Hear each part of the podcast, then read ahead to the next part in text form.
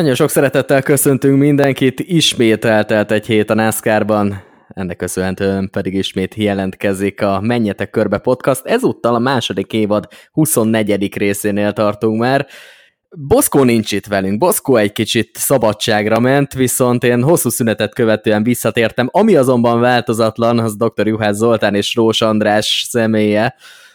Srácok, az elmúlt néhány hét, az hogyan telt így, hogy megszabadultatok egy békjótól?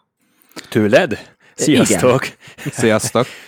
Fantasztikusan telt, tehát élményszámba menő volt minden egyes perce és minden egyes másodperce az elmúlt heteknek, aztán visszatértél.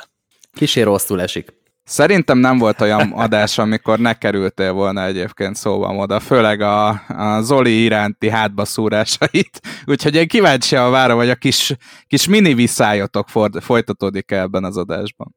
Legalább tudtak regenerálódni a bordáim.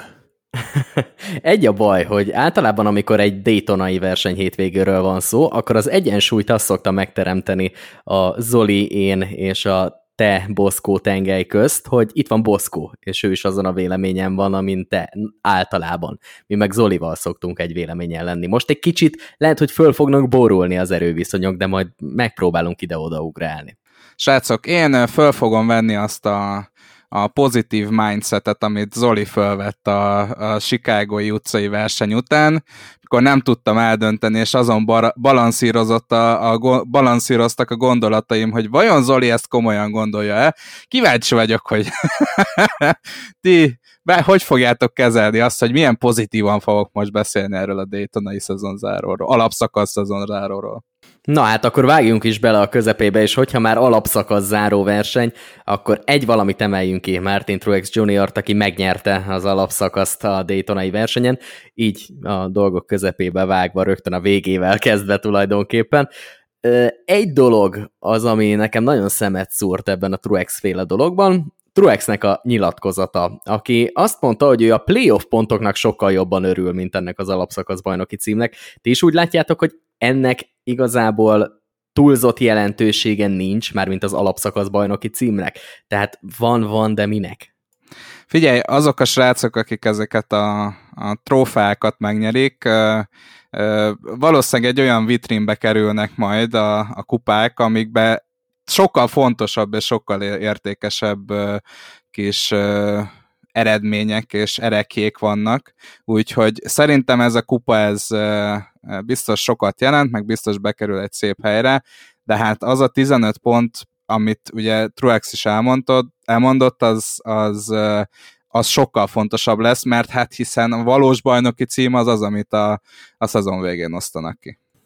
Persze, az a tizenöt pont, annak van szerintem jóval nagyobb jelentősége, és ne felejtsük el, hogy az a tizenöt pont az úgy jött össze, hogy megverte az alapszakaszban William Byront, és megverte Denny Hamlint, és elvett tőlük öt, illetve hét pontot. Denny Hamlinnek eleve csak két futam győzelme van, William Byronnak viszont öt futam győzelme, tehát ha még William Byron az öt futam győzelmére ezt a tizenöt rájátszás bónuszpontot is bepakolta volna a tarisznyájába, akkor utcahosszny előnnyel érkezett volna meg egészen a harmincötödik verseny végéig minden egyes fordulóra, és ezt tudta valamelyest ellensúlyozni Martin Truexnek az alapszakasz győzelme.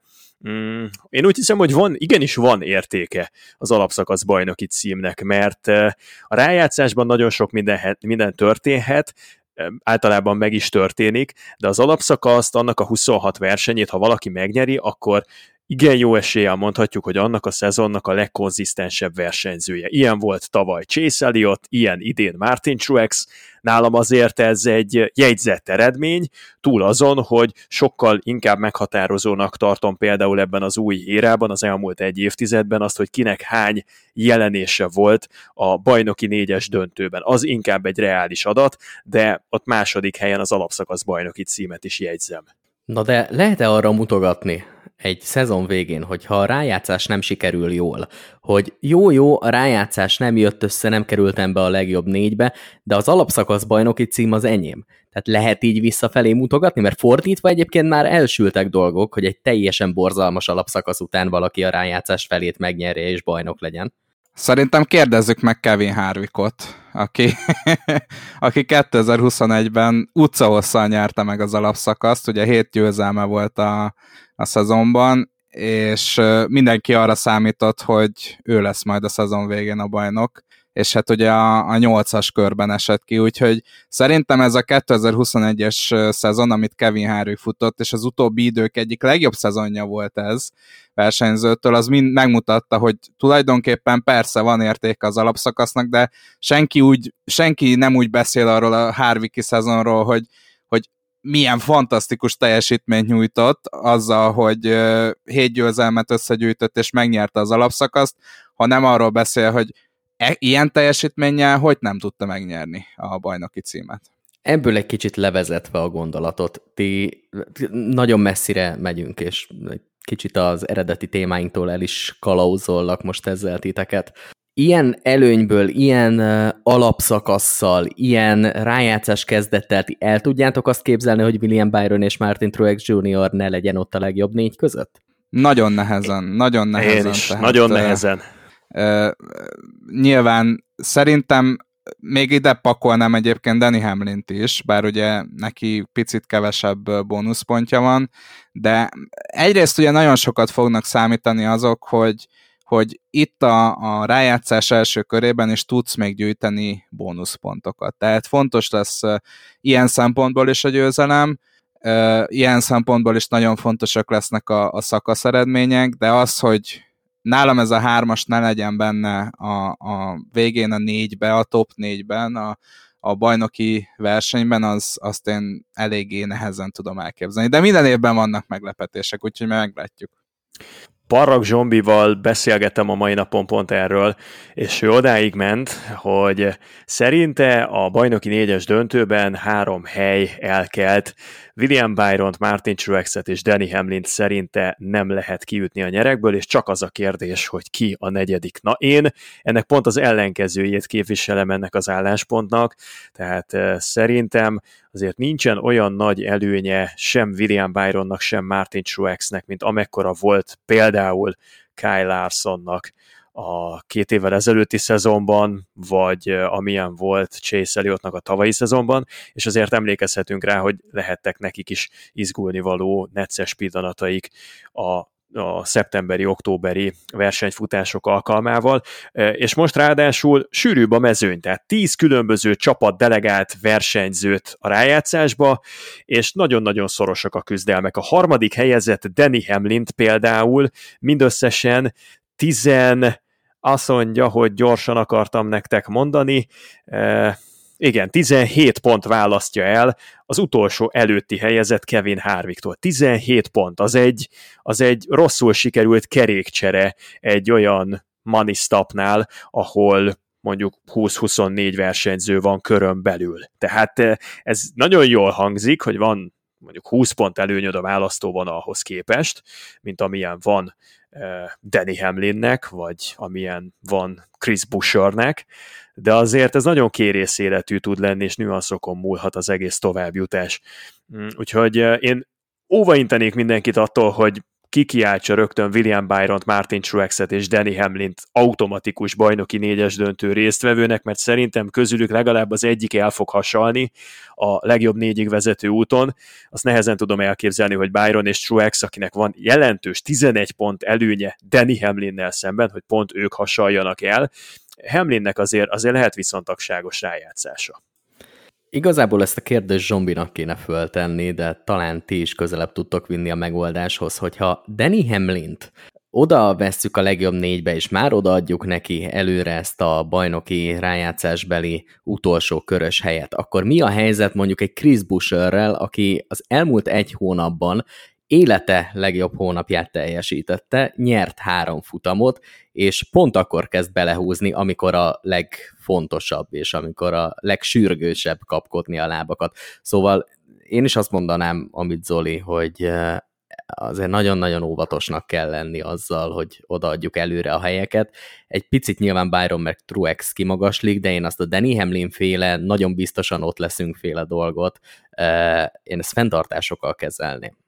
Ráadásul ugye megyünk Bristolba, amit tavaly megnyert Chris Buescher, ugyancsak annak köszönhetően, hogy Brad Keselowski elrontotta, illetve nem is elrontottam, defektet kapott, hogyha jól emlékszem, de akkor is Keselowski vezetett elég magabiztosan. Viszont én megfordítanám ezt egy kicsit, és hátulról nézném meg a, a sorrendet, hogy szerintetek ki az a, ki az a négyes, aki a legnagyobb veszélyben van, nem feltétlenül pontok alapján, hanem forma alapján itt a, a playoff elejére.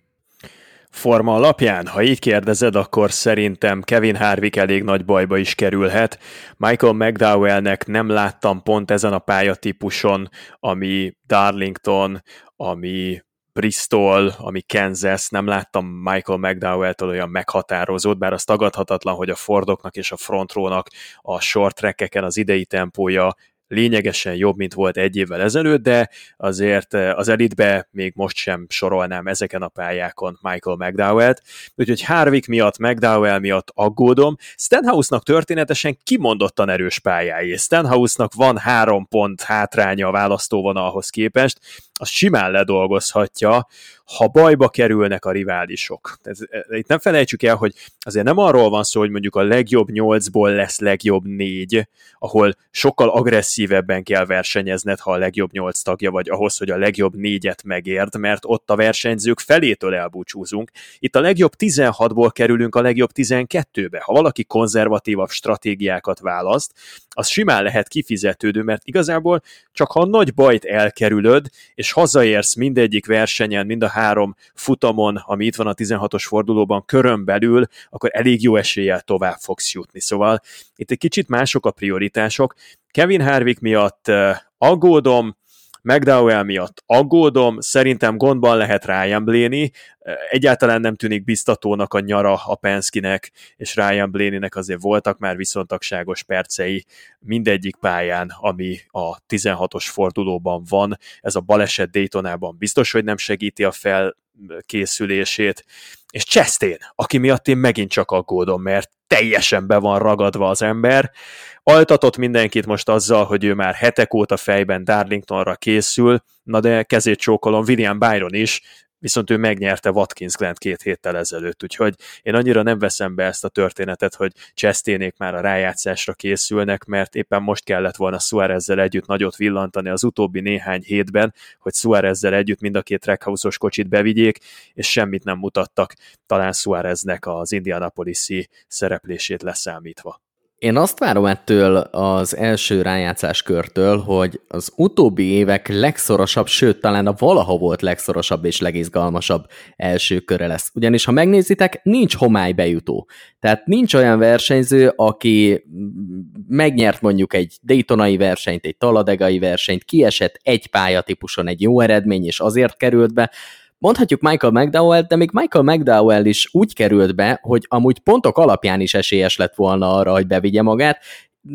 Jött az az Indianapolis-i győzelem nyilván, de hogyha megnézzük az eredményeit, azért stabilan ott volt a legjobb tizenötben. Tehát még Michael McDowell sem lóg kifelé a mezőnyből, nem úgy, mint mondjuk a legutóbbi alkalommal, amikor a Daytona ötszáz győzelmének köszönhetően jutott be. Tehát egyértelműen nem tudnék olyan versenyzőt mondani, aki benne lesz a legrosszabb négyben. Beszélhetünk itt Kevin Harvickról, hogyha a formákról beszélünk, és abszolút igazad van, Zoli, amikor azt mondod, hogy Kevin Harvick nincs élete formájában az elmúlt hetekben, de ez a nincs élete formájában című történet is abban testesül meg, hogy azért mégiscsak összehozott egy jó néhány top tízes eredményt az elmúlt hat versenyből, talán négyet is.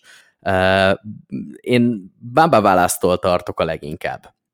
Benne nem látom azt a lendületet, ami kellene ahhoz, hogy egy ilyen huszáros hajrát ki lehessen vágni. Oké, okay, de nézd meg a versenyeket, amik itt vannak a tizenhatos fordulóban. Kansas, ahol erődemonstrációt szokott tartani a huszonhárom tizenegyes, az szerintem teljesen fekszik Babának. Darlington, ami egy jó pályája, azt hiszem, hogy az erősebbik pályái között emlegethetjük, tehát két olyan helyszín, ahol nekem a top tíz az alapelvárásom Bubba Wallace-szal szemben, és simán beírom őt a top ötre, úgyhogy, úgyhogy én, én például emiatt őt egyáltalán nem féltem, most nem tudom, nekem, nekem ez az érzésem. És a, egyébként az interjújából is ez derült ki, hogy hogy annyira stresszelt Daytona előtt, hogy hozzá nem lehetett szólni, és, és azt mondja, hogy nem is igazán örül meg, nem is igazán érez semmilyen pozitív dolgot, annyit érez, hogy teljesen megnyugodott, és, és leesett egy óriási kő a szívéről, és azért egy versenyzőnél ez egy jó jel is lehet, és szerintem Wallace akkor versenyez a legjobban, amikor nincs rajta nyomás. És ebben a tizenhatos ö, mezőnyben szerintem rajta van jelenleg a legkisebb nyomás. Van olyan, hogy egy Bubba Wallace-on nincsen nyomás, amikor jogos. Ő nagyon sokak, ugye? Tehát nem egy hálás szerepkör ennyire közutálat tárgyának lenni, mint amilyen Bubba Wallace. Mit szóltok például ahhoz, mert ez egy borzasztóan megosztó jelenet volt, amikor az en bé cé-nek a verseny előtti interjú felkérését Bubba Wallace visszautasította a Daytonai alapszakasz záró előtt. Volt, aki azt mondta, Kyle Petty, bár tudom, hogy kit érdekel, hogy mit mond Kyle Petty, de ettől függetlenül én imádom elmondom. Kyle Pettyt, főleg azért, mert moda nem szereti. Egy isten Kyle Petty, hát ne vicceljünk már, hát oda kell figyelni arra, amit ő mond. Tudjátok, Dale Earnhardt Junior is már szállóigévé vált, és Denny Hamlin azóta átvette ezt a mondását, hogy ki az Isten foglalkozik azzal, hogy mit mond Kyle Petty? Hát jó napot kívánok, majdnem mindenki, mert ha megnézitek, akkor az en bé cé-nek a közösségi felületein az egyik legnagyobb reakciószámot az produkálja, ha Kyle Petty valamilyen témában megszólal. Na most történetesen azt mondta Kyle Petty, hogy számára teljes mértékben elfogadhatatlan az, hogy egy profi autóversenyző visszautasítja az interjú felkérést, ezzel tartozna a csapatának, ezzel tartozna a rajongóinak, és hogyha Bubba Wallace nem bírja az ilyetén nyomást, akkor rossz sportágat választott. Ehhez mit szólunk? Én, én szeretném bemutatni Kyle Pettynek Kimi Räikkönent, aki hát tíz x évig nem adott interjút, illetve adott volna interjút, csak ugye egyszer uh, még Brazíliában uh, megkérdezték őt a verseny előtt, hogy miért nem tudott interjút adni, és hát uh, éppen a nagy dolgát végezte, csak ezt egy kicsit vulgáris szavakkal mondta el, és azután idézhetem, nem is mentek oda. Idézhetem, szóval I, I was, was having a shit. Ez, ez volt konkrétan. Tehát akkor az jobb de, lenne, de hogyha... Oké, okay, csak Bubba Wallace nem ezzel, hanem ő az, az, azzal utasította vissza, hogy ő neki mentálisan fel kell készülni, és ez nem fér bele, hogy őt megzavarják. Tehát én nekem ez az teljesen indokok. Belefér. Ez, ez számomra teljesen belefér. Tehát uh, szerintem egy versenyzőnek annyi média kötelezettsége van, uh, és annyiszor meg kell jelennie, és az egész évbe adja az interjúkat, szerintem egy versenyzőnél belefér. Egyrészt az is belefér, hogy ki van akadva a verseny után, és bemond csúnya szavakat, másrészt a verseny után nem akar beszélni egy riporter. Most eszembe jött ott Toddy Stewartnak a verseny utáni interjúra, meg nem mondom már, hogy melyik évben, és... ugye belefér az, hogy annyira stresszel a verseny előtt, hogy, hogy ez uh, egyszerűen nem tud arra gondolni, hogy most, most normális szavakkal elmondja azt, hogy mi lesz a versenyen. Úgyhogy én ezen abszolút nem akadok ki, viszont uh, hát nyilván Kyle Petty az, uh, ez, ő a tökéletes versenyzőt uh, uh, szereti, a, a, az amerikai fiúkat, akik, uh, akik uh, uh, az igazi amerikai álmot testesítik meg, és mindig mosolyognak, és mindig készen állnak. Ebben nem feltétlenül tartozik bele Bubba Wallace, de hát évekig nem tartozott bele Kyle Busch, tehát én láttam már olyat, hogy Kyle Busch is elzavart interjúnál uh, riportereket, úgyhogy nagyot akart mondani Kyle Petty, és ez most sikerült is neki, de nekem ezzel nincs problémám. Én sem tudok egyetérteni Kyle Pettyvel, tehát uh, elsősorban a sport, bármennyire is. Ne, az elmúlt hetekben tök jól meg voltam vele békülve, uh, de elsősorban ez sport. És elsősorban az a lényeg, hogy a sportoló a saját legjobb eredményét tudja hozni, és olyan körülményeket tudja magának teremteni, amiben mind mentálisan, mind fizikálisan a toppon tud lenni. Hogyha ez egy bizonyos, nagyon kiélezett mentális szituációban abban testesül meg, hogy ő nem szeretne interjút adni, és nem szeretné azzal a figyelmét elvonni, hogy valamit még a médiának ö, oda mondjon, és pár dolgot megosszon az éppen aktuális lelki állapotáról, Akkor, akkor ezt tiszteletben kell tartani.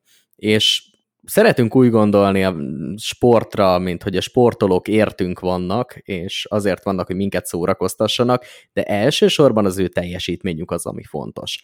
És hogyha ez Bubba Wallace-nál éppen abban a pillanatban nem fért bele, mert szeretett volna száz százalékosan a versenyre koncentrálni, akkor ezt el kell fogadni, és meg kell érteni. Az, hogy vannak olyan versenyzők, és nyilván erre épül az egész mentális képzésük, hogy ilyen szituációkban is tökéletesen összetett mondatokban meg tudják fogalmazni a szponzori beszédet, meg tudják fogalmazni azt a nagy semmit, amit általában el szoktak mondani, de hogyha ez valakinek nem megy, akkor ezt tiszteletben kell tartani, és attól én még nem húznám le Bubba Wallace-t, mert egy ilyen döntést meghozott.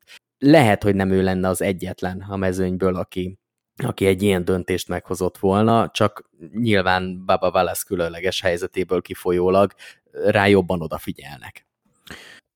Alapvetően, amit Petty mondott, az szerintem ott hibás megközelítés, hogy ő azt mondja, hogy rossz sportágat választott Bubba Wallace, mert itt a NASCAR-ban ezt nem tűrik el, hogy a csapatával, illetve a rajongóival megtegye ezt, amit megtesz. Na de könyörgök, hogyha ez valóban így van, akkor Bubba Wallace-t majd beárazza a saját szurkolótábora, meg beárazzák a szponzorai, meg beárazzák a saját csapatának az elöljárói. Ennek meg lesznek a következményei. Bubba Wallace, ha ez tényleg igaz, hogy ilyen következményekkel jár kihagyni egy-egy interjút, akkor tudja, hogy mit kockáztatott. És majd ezt az élet eldönti, de szerintem nem lesz igaza Petinek, mert ennek jottányit megközelítőleg nem lesznek olyan következményei, mint hogyha például, amikor a Big One-hoz közelítettek a Ryan Blaney féle nagy balesethez, akkor Bubba Wallace is úgy keresztül rongyul, rongyolt volna a megforgó autókon, mint ahogyan mellette tette Riley Herbst. Bubba Wallace tökéletesen reagált abban a helyzetben, a legjobb döntést hozta, idejekorán beleemelt a gázpedálba, és elkerülte a nagyobb bajt. Riley Herbst pedig, aki ott volt Bubba Wallace mellett, és ugyanazt az információt kapta vélhetően, és ugyanazt látta, mint Bubba Wallace, teljesen rutintalanul padlógázzal keresztül küldte, és vége is lett a futamának. Tehát ha ez kellett ahhoz, hogy a tökéletes döntést hozza a versenyző, akkor jól cselekedett Bubba Wallace. Nem hiszem, hogy ennek bármiféle negatív következményei is lennének, akármennyire is ezt állítja Petty. Wallace-nak pedig a céljai összejöttek, bekerült a rájátszásba. Tulajdonképpen futamgyőzelem kellett volna Chase Elliottól, aki a legnagyobb esélyes volt arra, hogy Bubba Wallace-t letaszítsa, azonban nem jött össze a futamgyőzelem, úgyhogy Chase Elliott lemarad a rájátszásról. Azonban egy érdekes szituáció állt elő, mivel a tulajdonosi pontversenyben viszont a kilences autó bent van a rájátszásban, Bubba Wallace autója viszont nincs bent. Tehát uh, tulajdonképpen, amit már láttunk a korábbi években is több alkalommal, uh, más lesz az egyéni rájátszás, és más lesz a tulajdonosi rájátszás, tehát tulajdonképpen mind Bubba Wallace, mind Chase Elliott ilyen-olyan szinten érdekeltek lesznek a folytatásban, a bajnoki címért való küzdelemben, csak éppen más-más címért har- harcolnak, szóval ezt sikerült valamelyes testvériesen leosztani. Az mennyire vicces volt, emlékeztek rá, hogy a Victory Lane után a következő vágókép az en bé cén az volt, hogy a tulajdonosi pontversenynek az állását megmutatták, és mindenkit megnyugtattak, hogy a kilences csapat és Chase Elliott a tulajdonosi pontversenyben ott lesz a playoffban, nem? Tehát egy olyan nagyon szürreális élmény volt, mert általában a hetvenharmadik rangú statisztika az, hogy a tulajdonosi pontverseny hogy áll éppen aktuálisan, de most, amikor meg kellett nyugtatni Chase Elliott szurkolóit, akkor az en bé cé ezt még fontosnak érezte a beköszönés, illetve az elköszönés előtt gyorsan megmutatni. Igen, ezt be lehet rakni ugyanabba a kis rekeszbe, mint a Hendrick Motorsportsnak a promóképét, mindenki menjen majd föl a, a kis X oldalukra, ugye, ami annó még Twitter volt, és tessék megnézni, hogy hogyan reklámozta a Hendrick Motorsports ezt az első Darlingtoni versenyt, nem akarom lelőni a poént, de hát Chase Elliott volt a főszerepben, és nem az öt versenynyerő William Byron. Ezt hívják úgy, hogy show business és marketing. Na de akkor menjünk is tovább, hogy mi történt még Daytonában, és mi történt. Ha már show business és marketing. Ha már show business és marketing. Hát kellett bizony egy olyan szituáció a versenyben, amikor piros zászló alatt mindenki azt hitte, hogy Brad Keselowski megőrült, és senki nem tudta, hogy most Keselowskinak mi baja van, és miért megy körbe, unatkozik, agyrákot kapott hirtelen, vagy valamiféle mentális problémát szedett össze, de elkezdett körbe-körbe menni Brad Keselowski. Kiderült, hogy kigyulladt az autója piros zászló alatt, és így próbálta eloltani az autót. Hát aztán ez nagyon jól sikerült, mert a folytatásban legalább annyira domináns volt a teljesítménye, nem csak neki, de a Fordoknak úgy összességében, meg a csapattársának, Bueschernek, hogy ott tudták találni magukat az első helyen, és végül az utolsó körökben is ők voltak, akik ledominálták ezt a versenyt. Egyébként a Buescher győzött. Mennyire lepett meg ez titeket? Abszolút nem, tehát én, én nekem a két tuti tippem, aki benn volt az első pillanattól kezdve a fantazimba, az Chris Buescher és Brad Keselowski. Hogyha ez a két autó összeáll, akkor annak nincs ellenszere, és ezt már többször is láthattuk. Nem csak idén, hanem még tavalyra is visszanyúlóan. Egyszerűen annyira szinkronban vannak, és ahogy azt hiszem te is mondtad, Zoli, hogy kopra ugyanazzal a beállítással elindulnak, hasonló a vezetési stílusok, és, és, és hát Chris Buescher tudja tartani a tempót a, a főnökével, nemhogy tudja tartani a tempót, de idén már a harmadik győzelmét szerezte meg, úgyhogy abszolút nem lepett meg, hogy ennyire jól mentek.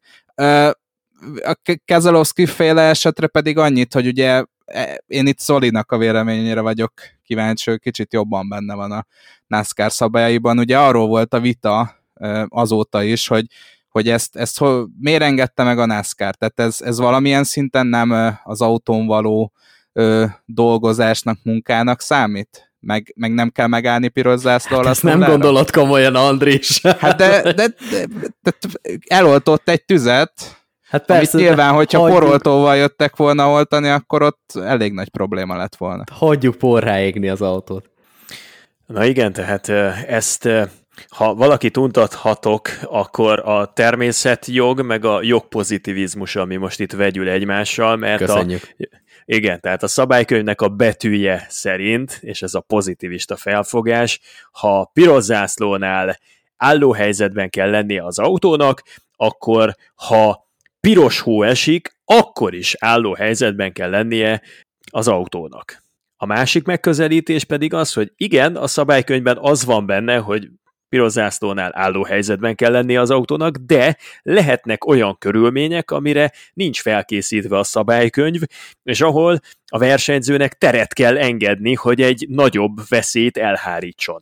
Itt, itt pontosan ez történt, Keselowski észlelte, hogy kigyulladt a rocker box, ami a Fordoknak a hetedik generációs autóval egy visszatérő problémájuk. Kevin Harvicknak éppen ezt pecsételte meg talán, ha jól emlékszem, tavaly talán Darlingtonban a sorsát, amikor porig égett az autója, de lehetne sorolni korábban az azt megelőző hetekben. A Roós András Keselowski-soknál is volt ilyen probléma, Rickeréknél is gyulladt ki autó, tehát ez a Mustangoknak egy velejárója volt. Na szóval, ha Brad Keselowski ott akkor nem cselekszik, nem találja fel magát ebben a helyzetben, hanem betartja a szabálykönyvet betű szerint, akkor még húsz perccel megnyúlik a piros zászlós periódus, mert ott ég le az autója a pálya kellős közepén, lehet, hogy megsérül az aszfalt, és hadd ne soroljam, hogy mi mindent kellett volna még a pályán csinálni, takarítani annak érdekében, hogy újra el tudják ereszteni a mezőnyt. Tehát ebben a helyzetben engedni kell a szabálykönyvnek a betűjéből, és hogyha Brad Keselowski, aki nyilván körülnézett, senkire nem volt veszélyes az, amit csinált, nem ott az orra előtt mentették a sérült autókat, vagy sérült versenyzőt, nem azért volt piros zászló, és nem a pályának arra a pontjára, akkor talált magának egy kis aszfaltozott részt az infielden, ott csinált két-három kört, ezzel pedig kialudt a tűz. Szerintem ez egyfelől helyzetfelismerésből, meg i kú-ból kétszázas, tehát gratulálok hozzá, másrésztről pedig, ha ez nincsen, ez a lélek jelenlét, ez a fajta találékonyság, akkor ennek a versenynek a győztesét nem Chris Bueschernek hívják, és nem a Roós András Keselowski arat kettős győzelmet, hanem valaki más. Azért azt ne felejtsük el, hogy Brad Keselowski miatt nem vihetnek telefont magukkal a versenyzők a pályára. Na jó, de tegyük ugyanabban a rekeszbe a kettőt, de hogy Keselowski-val mindig történik valami piros alatt, az, az biztos. Én mondjuk azt sem értem, tehát amikor áll az autó, akkor kit zavar az, hogy közben twittereznek, vagy x-eznek most már, nem tudom.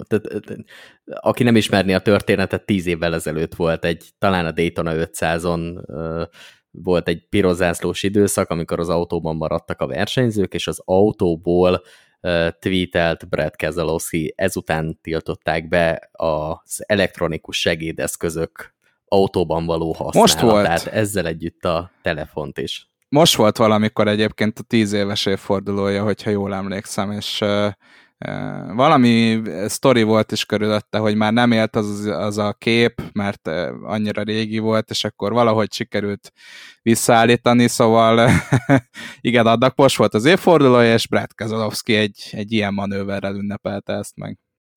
Na hát... Uh... Voltak kevésbé megmosolyogtató pillanatok is.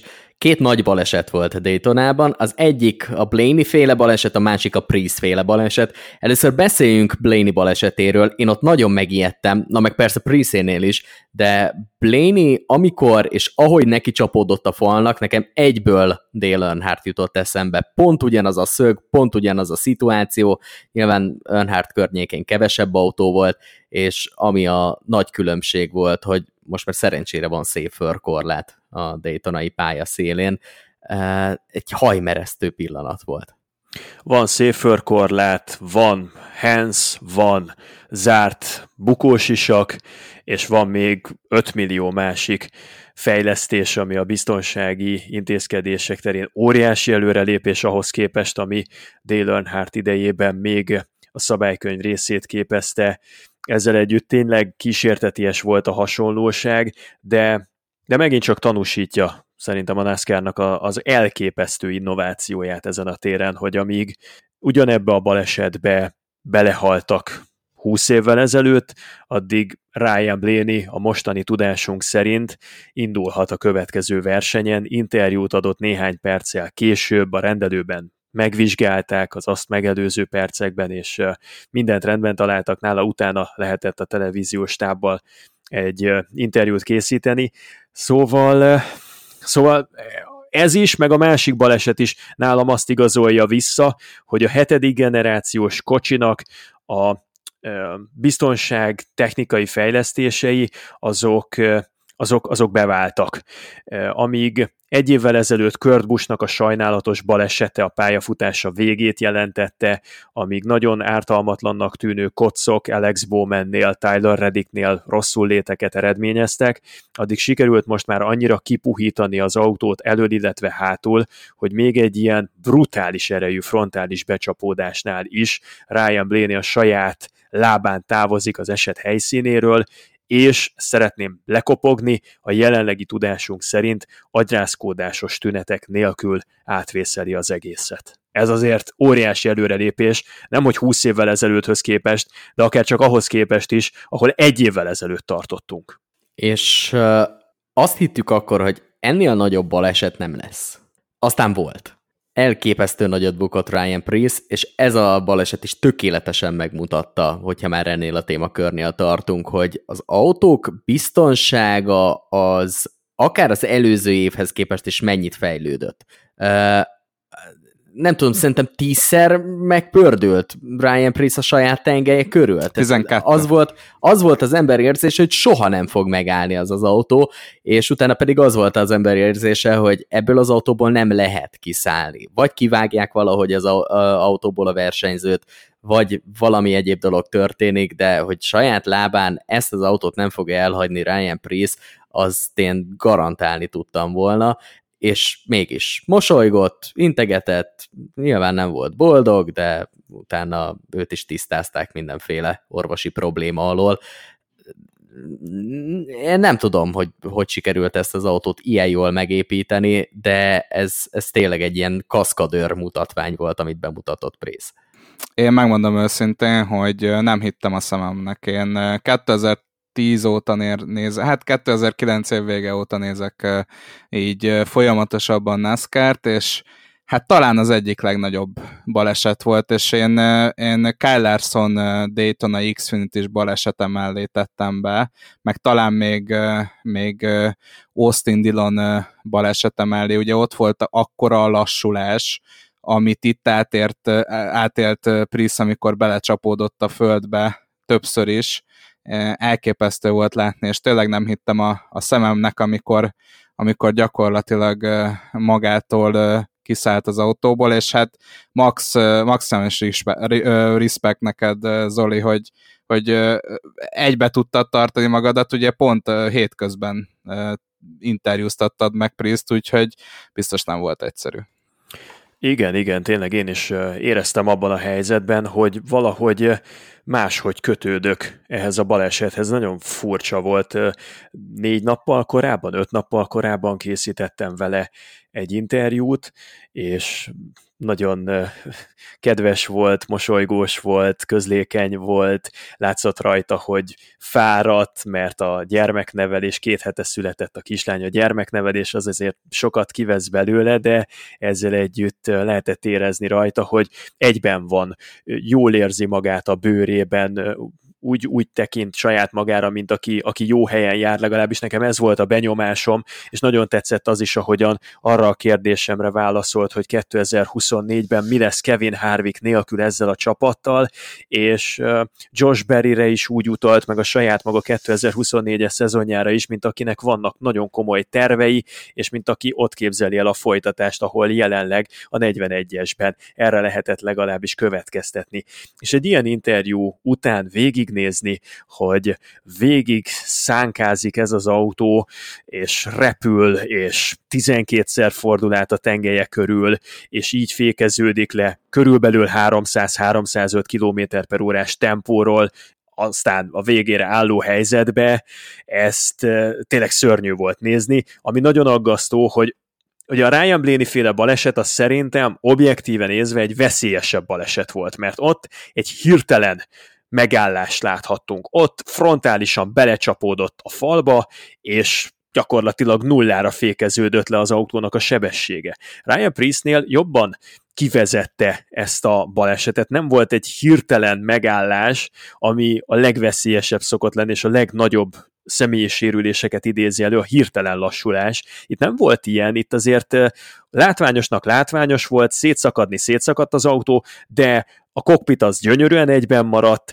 egyedül ami miatt aggódni lehetett, ez a roof hatch, ami eltűnt, ez a vészkijárat, az úgy, ahogy van, lerepült valahol az autóról, utóbb kiderült, hogy azokat már nem lehet hegeszteni, úgy, mint amikor még a csapatok nem összeszerelők voltak, hanem autóépítők voltak, aztán nem tudják oda hegeszteni, tehát kicsit gyengébb a rögzítés, és ezzel valószínűleg a NASCAR-nak kell valamit kezdenie, de ezzel együtt nem volt egy ilyen hirtelen megállás, és ezért én abban reménykedtem, hogy Preece-nek sem lesz semmi baja, csak ahogyan teltek azok a másodpercek, úgy ólom lábakon járt a mutató az órán, és, és nem akart semmilyen pozitív fejlemény érkezni, odarohantak hozzá, úgy tűnt, mintha nem is reagálna, de talán reagált, tehát az a bizonytalansággal átélt, nem tudom, negyven másodperc, hetven másodperc, fogalmam nincsen mennyi lehetett, a szubjektíve egy órának tűnt. Lehet, hogy nem tűnt olyan nagynak a becsapódás, mint a Blaney-féle esetben, viszont amikor így tizenkettőt mondtál, tizenkétszer pördült meg? Igen, igen. Tehát amikor tizenkétszer megpördül az autó, hogyha az első balesetnél valamiféle, vagy az első átfordulásnál, az első ütközésnél valamiféle sérülés szenved a versenyző, akkor a legutolsó dolog az, amit még szeretnél, hogy tizenegyszer megkapd ugyanazt az ütközést, vagy ugyanazt a behatást átéld, vagy közel ugyanazt a behatást, szóval ilyen szempontból viszont ez valóban egy hajmeresztő dolog volt, és az volt a szerencse, hogy az első incidensnél, az első becsapódásnál, aminek az ereje a legnagyobb volt, ott semmiféle sérülés nem történt, onnantól kezdve nyilván már folyamatosan vesztett az energiájából, az autó folyamatosan lassult, Az a gondolat jut még eszembe, hogy ilyenkor vajon felkavarodik a versenyző gyomra? Tehát van uh, annyi kapacitás még az agyban, hogy a szervezet az, az ilyennel is foglalkozzon? Dávid, ülj be kényelmesen a mosógépbe, és indítsd el a centrifugát. Garantálom, garantálom neked, hogy mindenki fog jönni a gyomrodból, de még más helyekről is. Hát, hogyha lesz alkalmam, majd egyszer megkérdezem Ryan-től, hogy, hogy hogyan élte meg, vagy egyáltalán emlékszik-e ilyen részletekre, lebontva mindenre.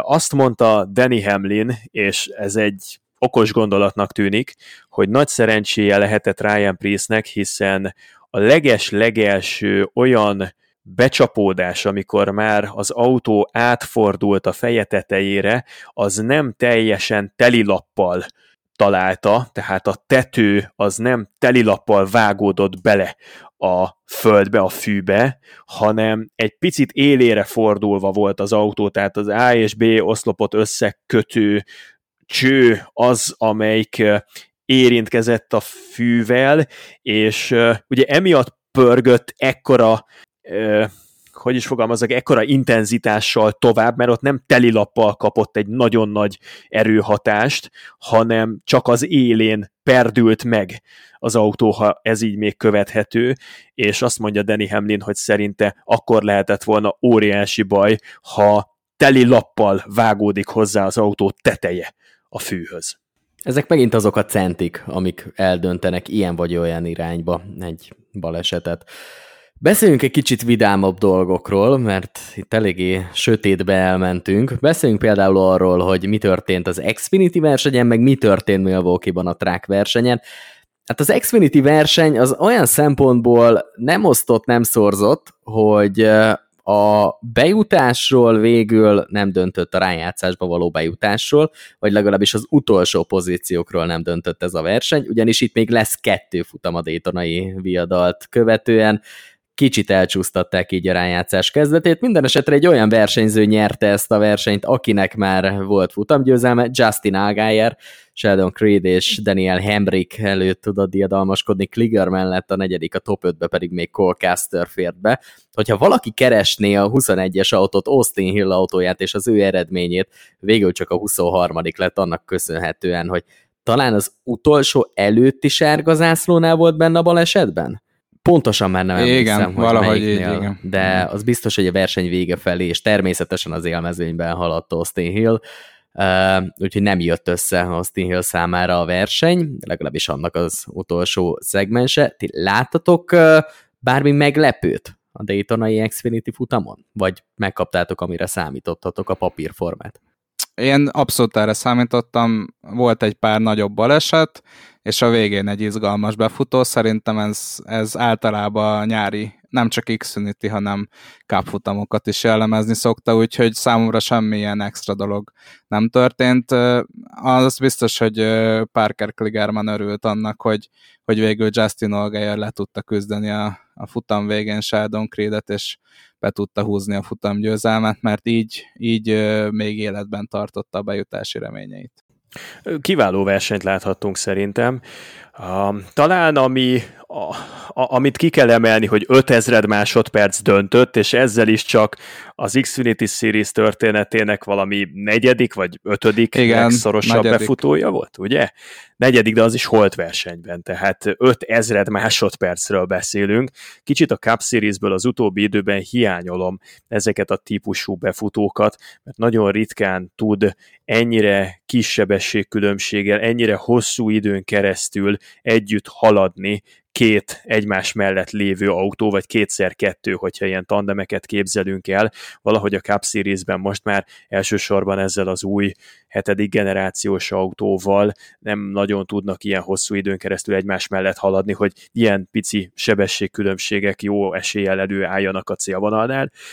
Allgaiernek pedig a blokkjai, amiket megvalósított, meg a blokkjai, amiket nem valósított meg, azok nyerték meg a versenyt. Néha ugye abba a hibába esnek a Super Speedway versenyzés során a pilóták, hogy mindent megpróbálnak leblokkolni. Ha az élen vagy, akkor mindent próbálj meg leblokkolni, abból baj nem lehet.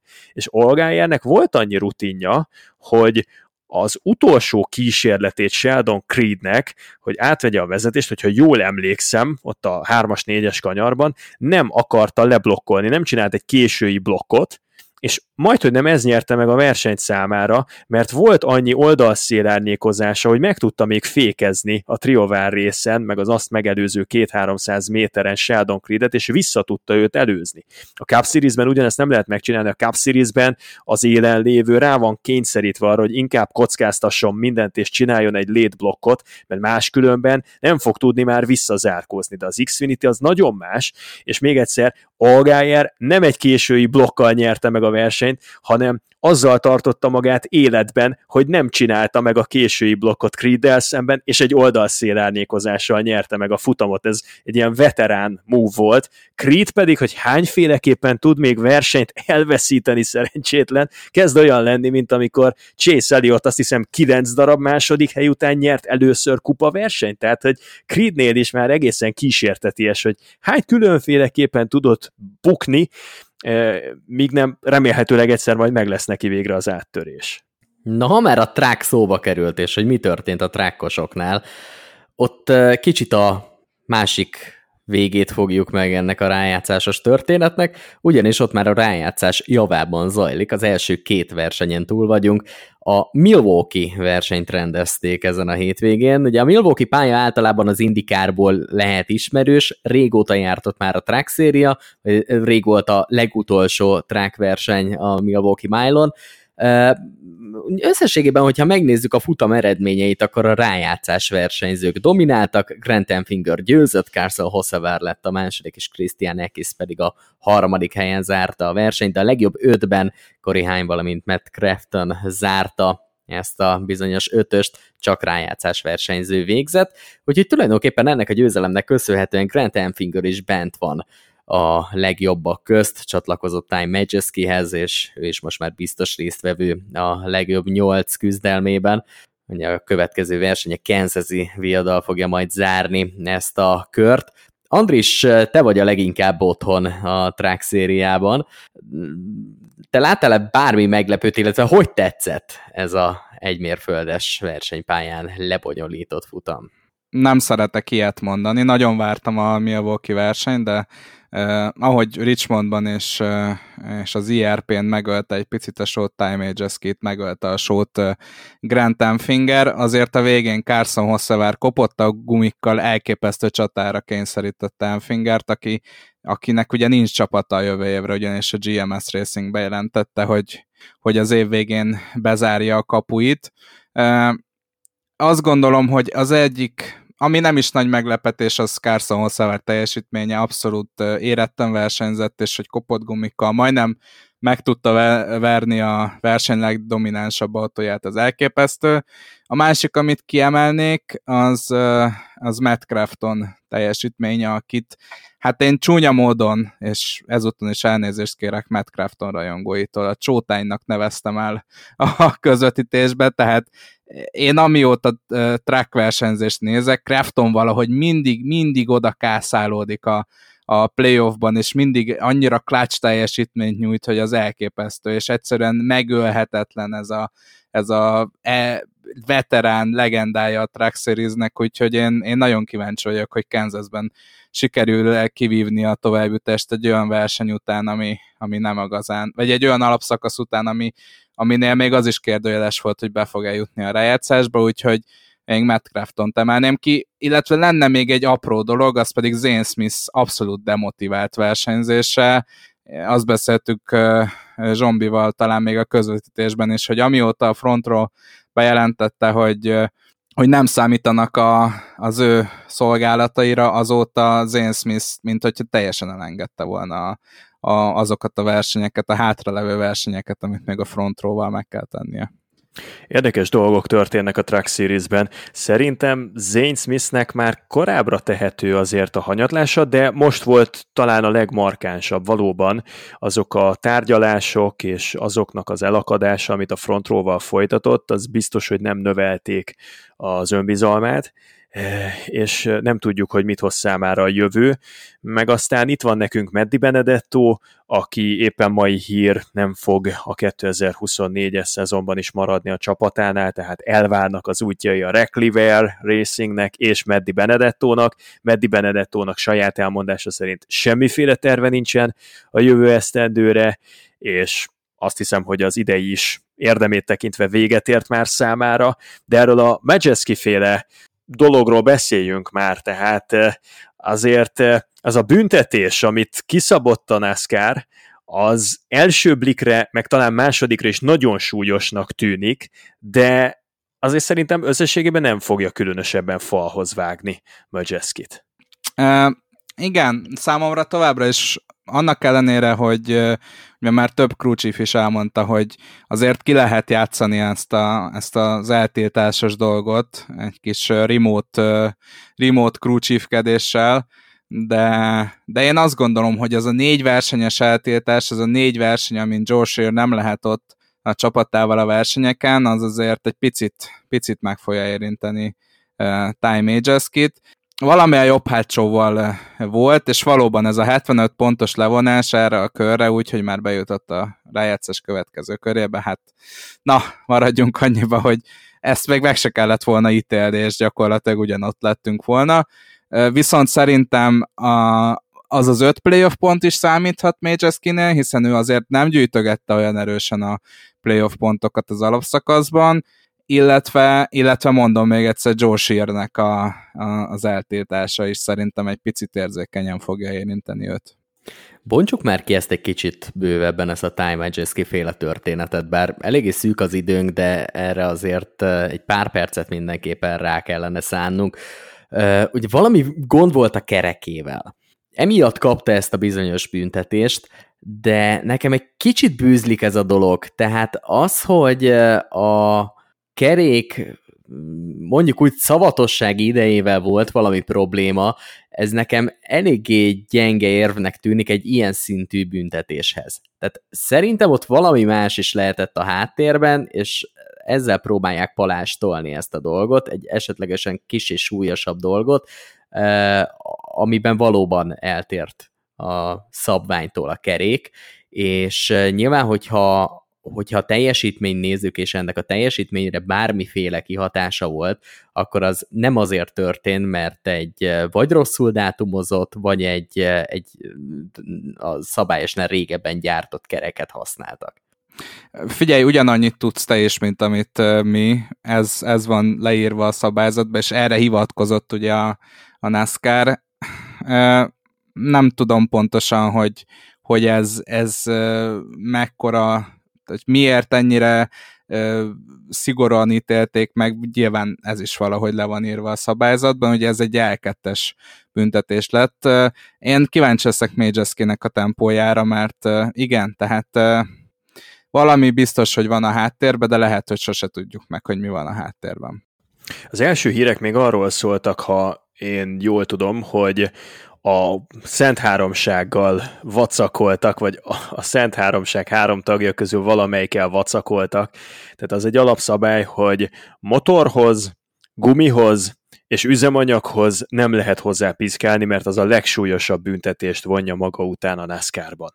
És állítólag az első pletykák arról szóltak, hogy a gumikkal találtak valamiféle szabálytalanságot. Rögtön jött az asszociáció, hogy a NASCAR néhány héttel ezelőtt frissítette a szabálykönyvet, és azt kötelező jelleggel beiktatták a szabálykönyvbe, hogy a gumikat csak levegővel, vagy pedig nitrogénnel lehet fújni.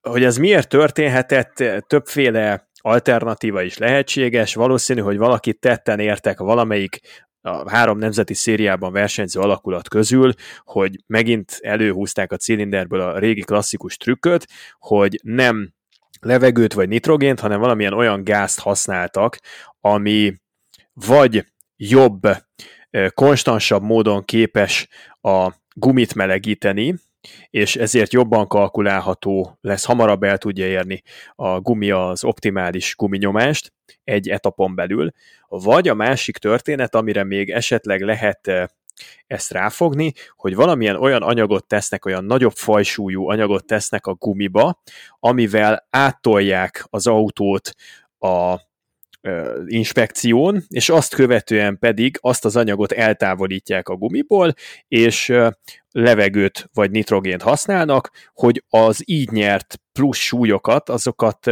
valahol még fel tudják használni, vagy éppen a könnyebb autóval tudjanak versenyezni. Tehát valami ilyesmire gyanakodtunk, aztán jött a hír, hogy nem, hanem itt a felnivel, vagy a kerékkel lesz probléma. Konkrétan nem tudjuk, hogy mi. Szerintem ez egy jelképes büntetés, hiszen az öt rájátszás pontnak a hiánya az, az olyan, amit meg fog érezni Majeski, de a csapatfőnök a távollétéből is tudja hívni, hát van Észak-Karolinában egy war room, oda be tud ülni, jön az információ, real time-ban be tud avatkozni, tehát ez már a mai körülmények között szerintem könnyedén áthidalható lesz. Az meg, hogy hetvenöt pontot levontak, azzal nem értek egyet, Andris, hogy azt hagyhatták is volna, mert ne felejtsd el, hogy itt arról van szó, hogy a NASCAR ezeknél a típusú szabálytalanságoknál mindig elrendel egy rájátszás pontbüntetést, egy normál pontbüntetést és egy crew chief eltiltást. Ez a standard. Ha ettől most eltértek volna, akkor a következő ilyen helyzetben minden joggal mutathatnának a versenyzők a Majeski féle precedensre, amikor csak rájátszáspontokat vont le a NASCAR egy versenyzőtől, és normál pontot nem vont le. Na most Majeskinél nem számított, hogy levonnak-e normál pontot vagy sem, mert van már egy győzelme, tehát tovább jutott a következő fordulóba. De mi lenne, hogyha a következő ilyen csíntevést elkövető csapat az olyan csapat lenne, amelyik még nem nyert az adott fordulóban versenyt, tehát igenis támaszkodik a pontjaira, és hogyha nem vonnak le normál pontot tőle a Majeski precedens miatt, akkor viszont semmiféle érdemi hátránnyal nem sújtják, tehát bőven megérné bekockáztatni az ilyen húzásokat a rájátszásban, amikor körről körre a szezon forog kockán. Á, az teljesen nyilvánvaló, hogy ennek van egy szabályzatban rögzített büntetési tétele. Szerintem az Andris csak annyira gondolt, hogy irreleváns a büntetés, tehát olyan szempontból, hogy hetvenöt pontot most levonnak, vagy kétszáz pontot levonnak, vagy háromszázhetven pontot levonnak, teljesen mindegy. Ugyanaz lesz a végeredmény, bent van a továbbjutók közt, ott van a rájátszásban, tehát ilyen szempontból ez egy irreleváns dolog volt. Uh, tulajdonképpen a Track Series versenyzőivel az elmúlt, uh, illetve az elkövetkezendő időszakban még foglalkoznunk kell, ugyanis ott van egy bizonyos Carson Hocevar, aki a Legacy em cé negyvenkettes autójában szerephez fog jutni majd a Darlingtoni versenyen. Megint itt egy lehetőség, hogy megcsillogtassa a tehetségét. Mire számítunk tőle? Ugye Hocevar azt nyilatkozta le, hogy ő már igazán azt várja, hogy, hogy tanulhasson egy kicsit Eric Jones-tól, aki mestere ennek a Darlingtoni pályának, úgyhogy én nagyon várom. Én, én azt gondolom, hogy Hocevart jövőre minimum az Xfinity Series-be, de legalább, de, de valószínűleg a, a Cup Series-be láthatjuk majd, szerintem ő fogja vezetni a hetvenhetes autót, úgyhogy ő is azt nyilatkozta sejtelmesen, hogy minél több Cup Series-es ülésidőt szeretne gyűjteni.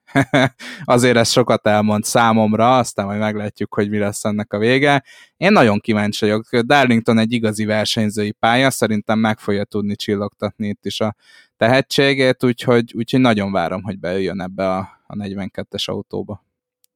Jó lesz Hocevar, persze, hogy jó lesz. Mindig, mindig izgalmas, amikor ő megjelenik, azok után, ahogyan átvette Corilla Joy-tól a hetest, és ahogyan letette a névjegyét, szerintem az egyik legmelegebb prospekt jelen körülmények között.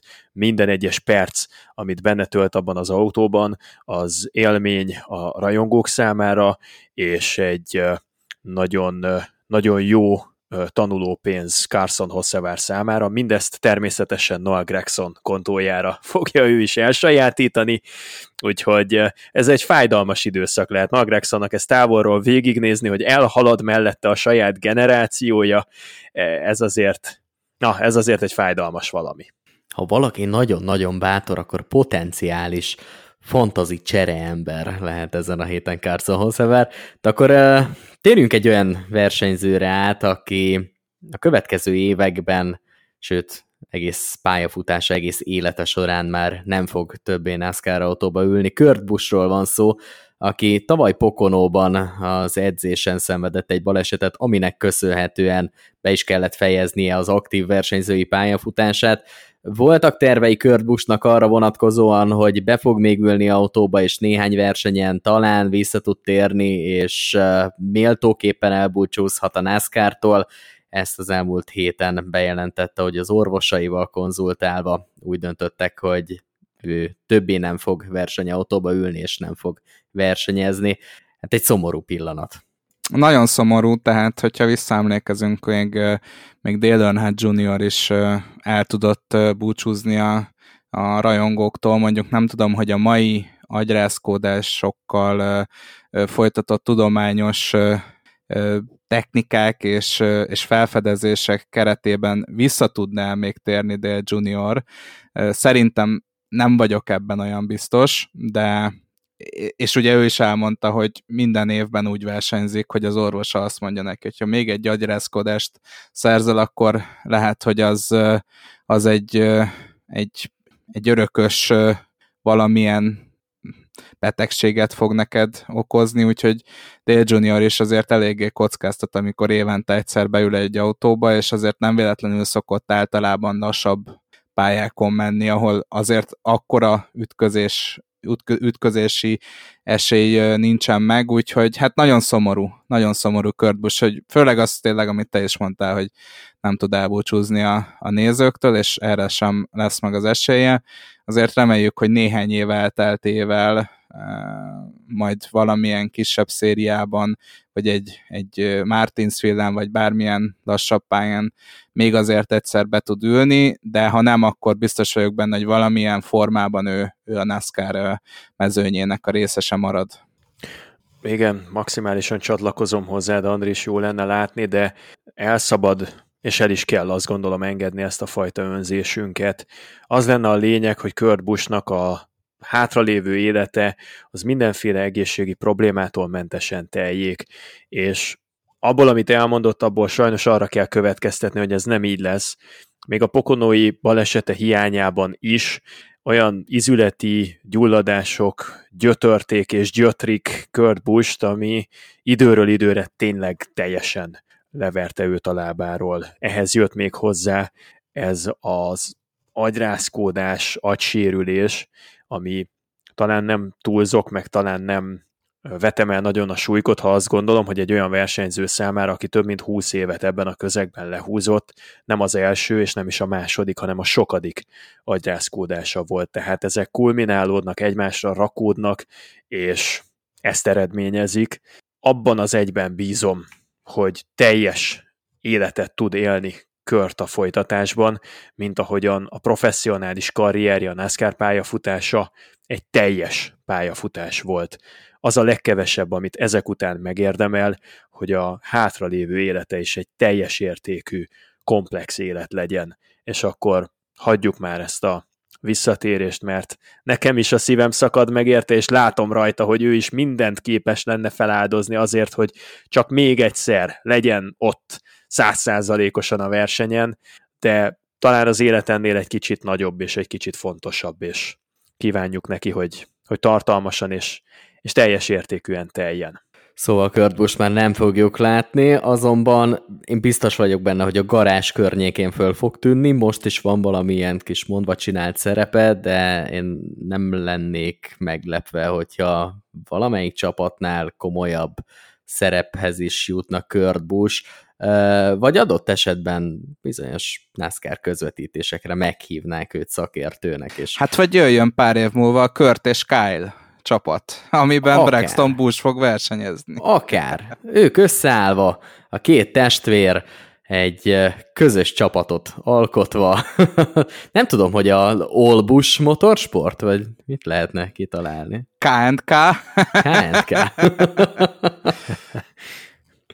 Hát vannak érdekes elképzelések, az biztos. Minden esetre vannak érdekes elképzelések a csapatokon belül is, hogyha itt a crew chiefeket, meg a pit csapatokat megnézzük, ugyanis Christopher Bell és Ty Gibbs pit csapatát is ki fogják cserélni az elkövetkezendő tíz versenyre. Ugye itt azt kell mérlegelni, hogy az elkövetkezendő versenyeken kinek milyen esélyei vannak arra, hogy adott esetben bajnok legyen. Márpedig Christopher Bellnek van esélye arra, hogy bajnok legyen. A csapata azonban eddig nem teljesített túl jól. Na most szerintetek, hogyha egy teljesen új gárdát bevisznek egy teljesen másik autóhoz, nyilván ott vegyíteni kell valamennyire a csapatokat. Tehát ez jó, hogy a pit csapatot megkapja most Christopher Bell, de ez egy részleg a csapaton belül. Mennyire tudnak összedolgozni a többiekkel, illetve mennyire van meg már most is az a fúzió a csapategységek közt, ami meg tudja könnyíteni ezt az átállást, és mennyiben segítheti ez Christopher Bellt? Elméletileg ennek nem szabad problémát okoznia, nagyon közvetett a kapcsolat a road crew és a pit crew között. Természetes azért egy vasárnapi nap során, amikor kinyitják hajnal nyolc órakor a pit roadot, akkor a pit crewnak is be kell segítenie a felkészülésbe, de ezzel együtt a pit crew az egy önálló életet él, önállóan külön készül, szinte hermetikusan el van zárva, és olyan kompatibilisnek kell azért lennie a mindenkori road crewnak, meg a mindenkori pit crewnak, hogy nem úgy van az, hogy az ötvennégyes csapatnak a pit crewja csak az ötvennégyes csapat road crewjával tud együttműködni, hanem azért ezek csereszabatosak egy-egy istálon belül, sőt, hát előfordul, hogy még márka függetlenül is, nem is tudom, a, segítsetek, a, a front row az, amelyik a Joe Gibbs Racingnek a pit crewit használja, vagy valami hasonló, tehát még a Ford meg a Toyotás alakulatok között is van így átjárás, arról nem is beszélve, hogy a Hendrick Motorsports például a Spire Motorsportsnak a pit crewit állítja ki hétről hétre, szóval ennek működnie kell, és szerintem ezzel Christopher Bellnek a bajnoki esélyei azok megduplázódtak. Az egyik legmegbízhatatlanabb, legkiszámíthatatlanabb, legrapszodikusabb pit csapata volt eddig Christopher Bellnek, és most végre megkapja azt a gárdát, ami üzenbiztosan működött tavaly. Ha jól végzi a munkáját a huszas gárda az évadzárón, és nem csípi oda a saját ujját a kerékcserélő, akkor ki tudja, lehet, hogy a kétezer-huszonkettes esztendő bajnokát nem Joey Logánónak, hanem Christopher Bellnek hívták volna, mert a futamnak az utolsó szakaszára ő volt a leggyorsabb a három addig már versenyben maradt bajnokesélyes közül, úgyhogy ez döntő jelentőségű lehet.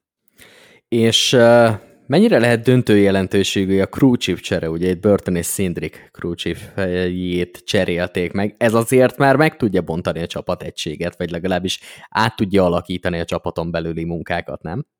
Figyelj, az biztos, hogy, hogy Austin Cindricnél valami nagyon, nagyon nem működött.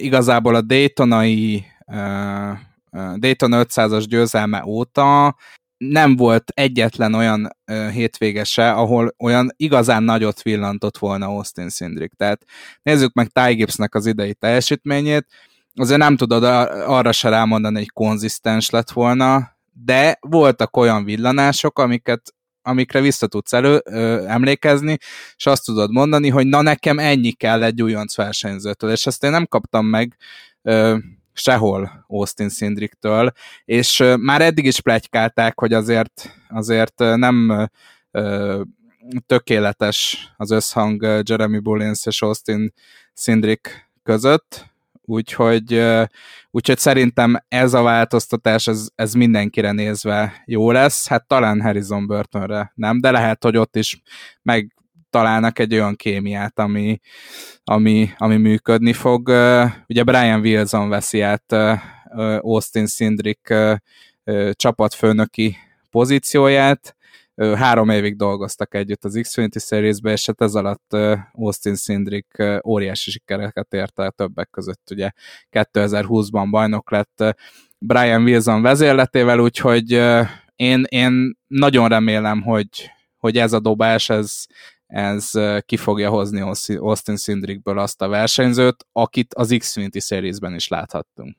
ez a legkevesebb, amit tehetett a két csapat annak érdekében, hogy valahogyan kirángassák saját magukat abból az apatikus helyzetből, ahová navigálták a huszonegyest, illetve a kettest. Én örülök ennek a változtatásnak, szerintem mind a két párosításnak már eleve valahogyan így kellett volna kinéznie, sokkal jobban adta magát ez a felállás. Bullins a huszonegyesnél már szép eredményeket volt képes felmutatni a múltban, Cindric pedig Wilsonnal együtt, ahogy te is mondod, sikert sikerre halmozott, úgyhogy nálam ez lett volna eleve az alapértelmezés. Örülök neki, hogy ez megtörtént. Harrison Burton is és Austin Cindric is szerintem megérdemli azt, hogy kétezer-huszonnégyre úgy állítsák ki az autóikat, hogy minden a lehető legtökéletesebb, és nézzük meg, hogy mire képesek immáron edzett közel veterán versenyzőként, mert amit idén láthattunk tőlük, az nem reprezentálja a valós potenciáljukat. Mindent el kell követni annak érdekében, hogy ez a két tehetség eljuthasson olyan szintre a pályafutása során, amire hivatottak.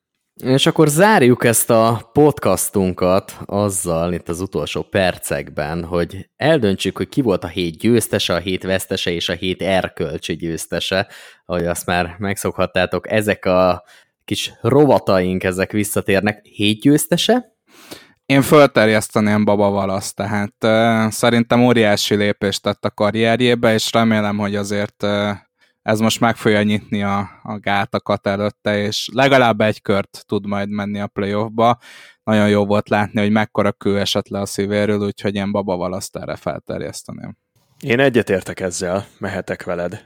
Abszolút meggyőztetek, de hogyha a hét vesztesének nem Chase Elliotot mondjuk, akkor csak Ty Majeski lehet. Mm, Ty Majeski, inkább te, ugye szegény Chase Elliotot felterjesztettük múlt héted a hét vesztese címre, Ty Majeski abszolút, és az egész kilencvennyolcas csapat, tehát megérkeztek úgy a playoff első körére, hogy domináltatok Richmondba, megnyeritek a playoff első körét, mindenki óriási esélyesként tekint rátok, és aztán a track versenyen folyamatosan lábon lövöd magad, mindig hátramész a mezőny végére, ráadásul eltétják a, a, a Cruci fedet négy versenyre, tehát szerintem annál rosszabb hete, mint amilyen Ty Majeskinek volt, még Chase Elliottnak sem volt. Hú, ez fogós kérdés, hét vesztese, Ty Majeski, jó persze, csak az egész bajnokságot tekintve, tehát ne felejtsük el, hogy csak a Cup Series-ben véget ért tizenhat álom, amit a bajnoki címről szőttek ezen az egy héten belül, és akkor most pont megszavazni Ty Majeskit, aki köszöni szépen, de azért továbbra is küzd a bajnoki címért, nem tudom, én nem, nem jó szívvel tenném, értem az érveket persze. Nekem Elliott még mindig elég nagy vesztes, meg mondjuk Bowman is elég nagy vesztes, megkockáztatom, hogy a Hendrick Motorsports is elég nagy vesztese volt ennek az egy hétnek, úgyhogy én a Hendrick Motorsportsot terjeszteném fel. Az, hogy nem tudták, bármennyire is dolgozott Byron is és Larson is azon, hogy Bowman-t, illetve Elliotot segítsék, sőt, még kívülről is kaptak a többi Chevys gárdától támogatást, és ez sem volt elég, hogy a két autóból legalább az egyiket oda vigyék a rájátszásba, és megnyerjék Daytonát, és még a, az időmérőt is nagyon beáldozták, tehát Larson kivételével a top huszonötben nem kvalifikált Hendrick Motorsportos Daytonában, amire ember emlékezet óta nem volt példa, tehát próbálták előhúzni a nagy truvájt, és ez is kevésnek bizonyult. Én akkor a Hendrick Motorsportsot mondanám. Kiszámított volna arra, gondoljatok bele, az év kezdetén, hogy ugyanannyi autója lesz a Hendrick Motorsportsnak a rájátszásban, mint mondjuk a Roush Fenwaynek.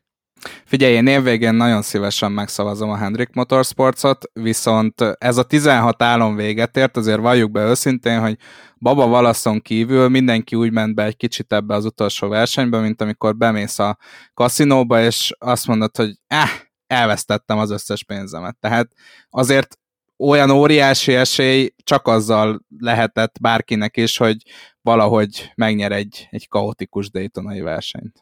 Én nem tudom a komplet Hendrick Motorsportot savazni ezen a héten, mert az tény, hogy két reálisan playoff esélyes versenyzőjük is kiesett, de azért ez a pálya, ez mégiscsak a Fordoké volt. Tehát a Fordok dominálták ezt a hétvégét, bármi történjen, és bármire egy, bármennyire is egy Super Speedway pálya volt, és bármennyire is egy Super Speedway pályán tulajdonképpen bárki nyerhet, de a Fordokat megverni, amilyen csapatmunkát végeztek, nagyon-nagyon nehéz volt. Gyere velem! Egyedül, Gyere egyedül, velem, egyedül Elliott volt az, aki oda tudott férkőzni, ezért nem tudom azt mondani Elliotra, hogy ő a hét nagy vesztese, mert tulajdonképpen Uh, Elliott erőn felül teljesített. Tehát ha megnézzük a többieket, ha megnézzük a többi sevist, ha megnézzük a többi Hendricket, akkor Elliott azért kimagaslott, és ő ott volt. Nem volt elég. Uh, a Majeski féle történetben is van valami, mert jó rendben mégiscsak ott van a rájátszásban, kapott egy büntetést, de csak a hetet nézzük, csak az aktuális hetet nézzük, és hogyha az aktuális hetet nézzük, akkor nagyobb vesztes szerintem Ty Majeskinél éppen amiatt, amit Andris mondott, nincs. Úgyhogy én ezt a Majeski történetet tudnám erőltetni. Na, akkor megvan az első hátba szűrve ez, Zoli, milyen érzés? Az első. Ez, az első. Bocsánat, azért, mert hát van egy véleményem. Hát... De gyerekek, hát Julius Cézárnak a háta az enyémhez képest, ez egy teljesen sejmes babapopsi bőr, hát Hát tele vagyok sérülésekkel. Ti el vagytok tévedve, srácok. Hát ez nem hátbaszúrás, hogyha a véleményünk melletti kiállás hátbaszúrást jelent, akkor, akkor én ezt vállalom, Zoli. Akkor tessék itt a tőr. Még vállald is. Így van, legyél rá büszke. Erről van szó. Na jó van. Nem elég, uh, hogy anya szomorító, még ráadásul büszke is rá. Inkább mondjatok egy erkölcsi különdíjast. Nekem... Ryan Preece. Nekem, igen, én is Ryan Preece-t akartam volna mondani, egy ilyen kis nagyon margóba oda tenném Grant Enfingert, aki munkanélküliként gyakorlatilag azon a héten, amikor szóltak neki, hogy jövőre nem tartunk igényt a szolgálataidra, megnyerte domináns formába a verseny, de alapvetően igen, Ryan Preece-t egy, egy felső polcra emelném, és nagyon jó látni, hogy, hogy egy este után kiengedték őt a kórházból. Én épp ezért gondoltam Enfingert, amit mondtál, Andris, de akkor legyen, leszavaztatok, megszavaztátok, úgyhogy akkor megvan mind a három kategóriánk végeredménye. A fantasy végeredménye is megvan az elmúlt hétről. Hát nem tudom, Andris, szeretnélek megkérni. Azt akartam kérdezni, hogy olvassam fel. Mert azért így a fair. Szerintem, szerintem Dávidnak kéne felolvasnia, hogy mint Napóleon kiveszi a koronát, és a saját fejére felhelyezi. Ti próbáltok valami nagyon gonosz embernek beállítani. Valami de? Kis susmus van és itt élvezed. A háttérben, ha már és, nem jössz össze a, a Hősök című történet. Élvezed. Ez egy kicsit olyan, mint amikor pár, mondjuk két hétig elkapod a, az influenzát, és két hétig nem mész az iskolába, és utána így nehezen, kicsit így azt látod, úgy érzed, hogy mindenki összenéz a hátad nekem. Ö, Ezt Figyelj. Úgy hívják, paranoia, nem?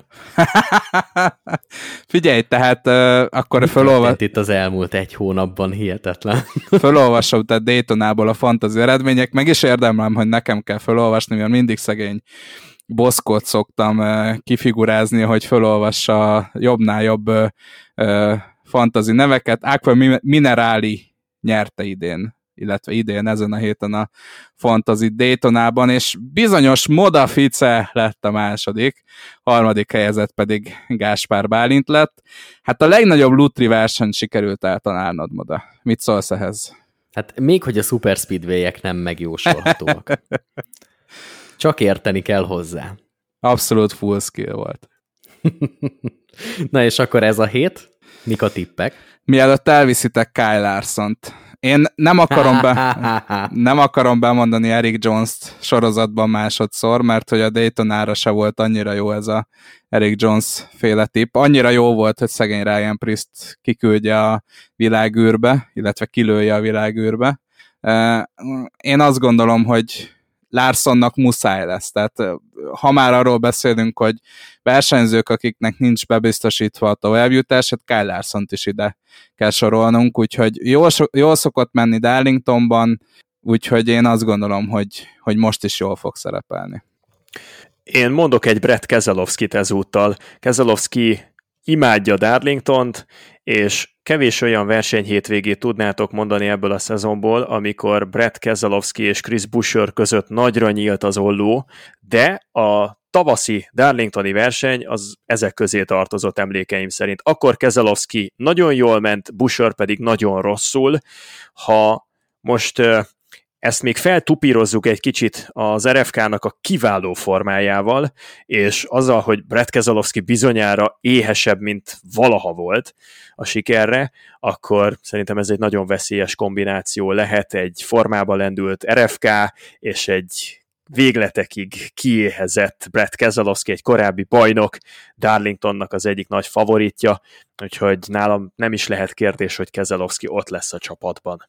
Én nem nagyon fogom ellopkodni ezt a Larson-féle dolgot, tehát bármennyire is siettél Kyle Larsont bemondani, én eszembe nem jutott volna Kyle Larson nevét kimondani, ellenben mondjuk Chase Elliott-tal, mert az lenne a nagy, nagy humor ennek a végén, hogy a rájátszásban nem jött be Chase Elliott, de az első rájátszásbeli verseny megnyeri, nem őt fogom mondani. De egy Fordos versenyzőt fogok mondani, Kevin Harvick. Szerintem itt a Fordok nagyon jók lesznek. És felhívnám a figyelmet arra, hogy nem csak az egész éven átívelő fantazijátékban lehet velünk tartani, és ellenünk is küzdeni, valamint természetesen egymással küzdeni, hanem a NASCAR által meghirdetett új Playoff Grid Challenge elnevezésű kihívásban is, amely minden évben meghirdetésre kerül, az idei sem kivétel ez alól. Még most lehet regisztrálni, mindenkit arra buzdítanék, hogy keresse fel a fantasygames pont nascar pont com oldala, oldalt, és ott a Network négy NASCAR ligát kell keresni, tehát Network négy NASCAR ligát. Mindenki, aki szeretne, velünk tarthat, regisztrálhat, ki kellene választani, hogy elsőként ki az a négy versenyző, akitől elbúcsúzunk a legjobb tizenhat között, és kik azok, akik a legjobb tizenkettő közé kerülnek. Én már közzétettem Twitteren a saját tippjeimet. Nem tudom, belemenjünk ebbe, hogy nálatok ki a négy kieső, bár az elején már szerintem érintettük, úgyhogy a többi az legyen majd meglepetés, amikor a kör végén felfedjük, hogy ki egészen pontosan mennyire talált be, de nagy izgalmaknak nézünk elébe ebben a kis mini játékban is, úgy hiszem. Az igazán bátrak betippelik azt, hogy Truex nem jut be a következő körbe. Tehát az Hú. mindent vinne. Egyébként szívesen olvasnék egy statisztikát, hogy mi kell ahhoz, hogy Truex ne kerüljön be. Szerintem kérdezzünk meg egy Chase Elliottot, vagy egy Alex Bowman-t, hogy mi kell ahhoz, hogy valaki egy világverő autóval ne jusson be. Küldjük el snowboardozni, Martin Truex-en. Így van. Hú, de rossz májúak vagyunk. Inkább beszéljünk arról, hogy a következő versenyeket hol lehet megtekinteni, na, vagy hogy mikor lehet megtekinteni. Nem feltétlenül a kupasorozat következő versenyeire gondolok, hanem az e hétvégén rendezendő futamokra, ugyanis az Xfinity versenyt, valamint a Cup versenyt is megrendezik. Az Xfinity-sek szombaton, a Cuposok pedig a Darlingtoni, a második idei, második Darlingtoni versenyen. Hát, hogyha magyar idő szerint nézzük, akkor hétfőn, de helyi idő szerint vasárnap fognak majd randevúzni. A pontos időpontokat ezúttal is a menjetek körbe pont hú oldalon megtaláljátok, valamint több különböző platformon is lehet minket követni, TikTokon, Twitchen, YouTube-on, mindenhol ott vagyunk, meg persze a podcastunk az dübörög folyamatosan. Jövő héten, ha minden igaz, akkor már Boszkó is itt lesz, úgyhogy meg, ha minden igaz, akkor én is itt leszek, szóval akkor össze fog állni megint ez a híres négyes, a legendás négyes, a, a nem tudom, valamilyen jelzőt mondjatok még erre a kvártetre. Szerintem ezt vizuális típusoknak forever. Forever. Hogyha már Kevin Harvick így tippként bejött, ugye? Akkor. Hát kétezer-huszonhármat írunk, Kevin Harvicknak a búcsú szezonja, legyünk most néhány hét erejéig az ő iránta érzett tisztelet jegyében forever. Szóval akkor forever, menjetek körbe, menjetek körbe forever. Köszönjük mindenkinek a figyelmet, jövő héten találkozunk, sziasztok! Sziasztok! Sziasztok!